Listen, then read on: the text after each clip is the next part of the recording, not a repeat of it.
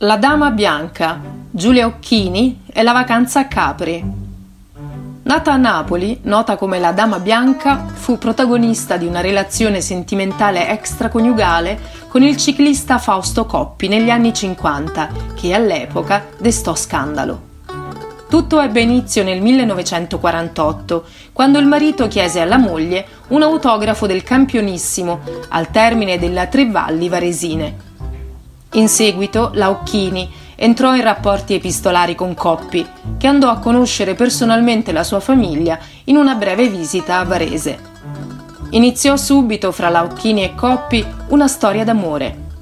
I due passarono la prima estate insieme come amanti nel 1953, in vacanza a Capri. Proprio sul litorale campano c'è una scritta dedicata al ciclista su questa vetta Fausto Coppi esaltò il ciclismo. Si trova in costiera amalfitana, sulla terrazza di Bomerano, nel comune di Agerola. Lì, a strapiombo sul mare, c'è il Sentiero degli Dei, che incoronò Fausto Coppi nell'Olimpo.